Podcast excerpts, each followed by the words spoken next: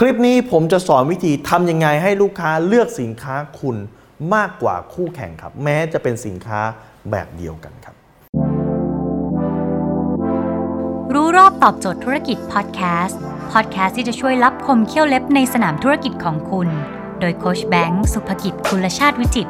เจ้าของหนังสือขายดีอันดับหนึ่งรู้แค่นี้ขายดีทุกอย่าง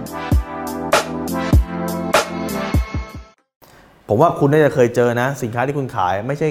คุณไม่ใช่คนเดียวในประเทศนี้ที่ขาย ยังมีอีกหลายคนครับถ้าสินค้าคุณประเภทผูกขาด คุณก็ไม่ต้องดูคลิปนี้ถ้าเกิดสินค้าคุณมีคนอื่นที่ขายด้วย ดูคลิปนี้ครับ คุณจะทำไงให้ลูกค้าเลือกสินค้าคุณมากกว่าคู่แข่งคุณดูตรงนี้นะพฤติกรรมของผู้บริโภคเนี่ยมันมีการเปลี่ยนแปลงครับ ถ้าเป็นสมัยก่อนเนี่ยนะครับ สมัยก่อนเนี่ยเมื่อลูกค้าเนี่ยได้รับการกระตุ้นครับstep ที่หนึ่งของลูกค้าเนี่ยนะฮะได้รับการกระตุ้นอาจจะเห็นโฆษณาอยากได้ปุ๊บ ลูกค้าก็จะไปที่ shop ครับ ไปที่ร้านต่างๆ ไปที่ห้าง ไปที่ร้านขายของชำนะฮะ ไปที่ร้านสะดวกซื้อเสร็จปั๊บแล้วก็ไปซื้อ แล้วก็ step สามซื้อเสร็จปั๊บ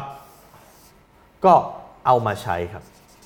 เอาเอามาใช้งาน ลูกค้าเมื่อก่อนเป็นแค่นี้กระตุ้นซื้อแล้วก็ใช้งานจบ แต่ปัจจุบันนี้ไม่ใช่ พอมีโลกอินเทอร์เน็ตมาไม่ใช่ครับ พอโลกอินเทอร์เน็ตมาปั๊บเนี่ยสิ่งที่มันเกิดขึ้นจากเพียงแค่ 3 ขั้นตอนพอลูกค้าเกิดความกระตุ้นให้เกิดความอยาก สิ่งที่ลูกค้าจะทำคือ การค้นหาข้อมูลครับ ลูกค้าจะทำการค้นหาข้อมูลค้นหาเสร็จปุ๊บค่อยตัดสินใจไปซื้อครับ ซื้อเสร็จปุ๊บแล้วก็ไปใช้ครับ ใช้เสร็จปุ๊บก็รีวิวครับดังนั้นสิ่งที่มันเกิดขึ้นคือมันมีขั้นตอนที่มันแทรกขึ้นมาก็คือขั้นตอนตัวนี้ครับ แล้วก็ขั้นตอนตัวนี้คุณเห็นไหมมันมีการค้นหาข้อมูลนะครับ อาจจะเข้าไป search ใน Google นะครับหรือว่า search ใน YouTube ไปดูรีวิวนะฮะหรือไป search ใน Facebook เพื่อดูรีวิวจากนั้นเสร็จปุ๊บนะครับพอใช้แล้วพอใจก็รีวิว ไม่พอใจก็รีวิวครับ แล้วทำไงแล้วมันเกี่ยวอะไรกับให้ลูกค้ามาเเลือกของเรามากกว่าสินค้า ในเมื่อคุณรู้ว่าลูกค้าต้องผ่านกระบวนการรีวิว คุณดักลูกค้าตั้งแต่ช้อยส์นี้ครับ ปกติแล้วเนี่ยพอรีวิวปุ๊บข้อมูลของการรีวิวมันก็จะเข้ามาสู่ ให้คนต่อไปสำหรับการค้นหา แต่คุณดักไว้ก่อนเลย คือคุณทำให้ลูกค้าเนี่ยเจอคุณในขั้นตอนนี้ ลูกค้า คุณดักว่าลูกค้าจะ search ว่าอะไรบ้าง แต่ผมไม่ใช่ search เสร็จแล้วก็ไปเป็นโฆษณาไม่ใช่ครับอันนั้นโบราณไปแล้วนะครับ วิธีการทำคือลูกค้าจะ search คำว่าอะไร สมมุติว่าคุณคิดว่า ลูกค้าจะทำจมูก คุณเป็นคลินิกศัลยกรรมจมูกคิดว่าลูกค้าจะ search ว่าอะไรจมูกมีกี่แบบ ทำจมูกมีกี่แบบทำจมูกอันตรายไหมปัญหาของการทำจมูก ถ้าเนื้อจมูกน้อยทำได้ไหม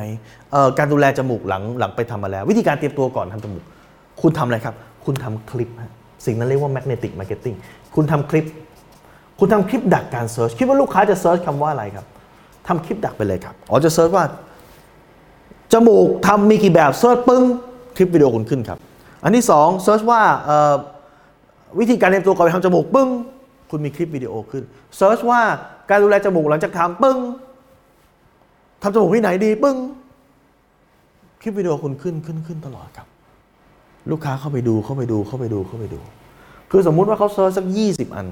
20คำถามที่เขามีก่อนที่จะไปทำหรือในในกระบวนการการตัดสินใจหาข้อมูล แล้วเจอคลิปคุณเนี่ยสักประมาณ 15-16 คลิปจาก 20 อัน เขาจะเชื่อคุณไหมฮะ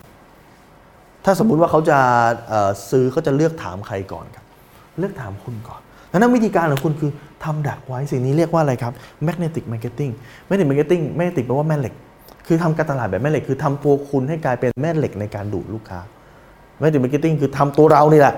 เหมือนกับดึงลูกค้าเข้ามาครับถ้าคุณทำแบบนี้เนี่ยลูกค้าจะเข้ามาหาคุณ ลูกค้าจะทักมาหาคุณเองครับ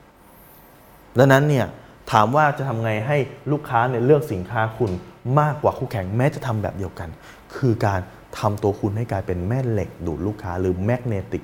marketing ครับ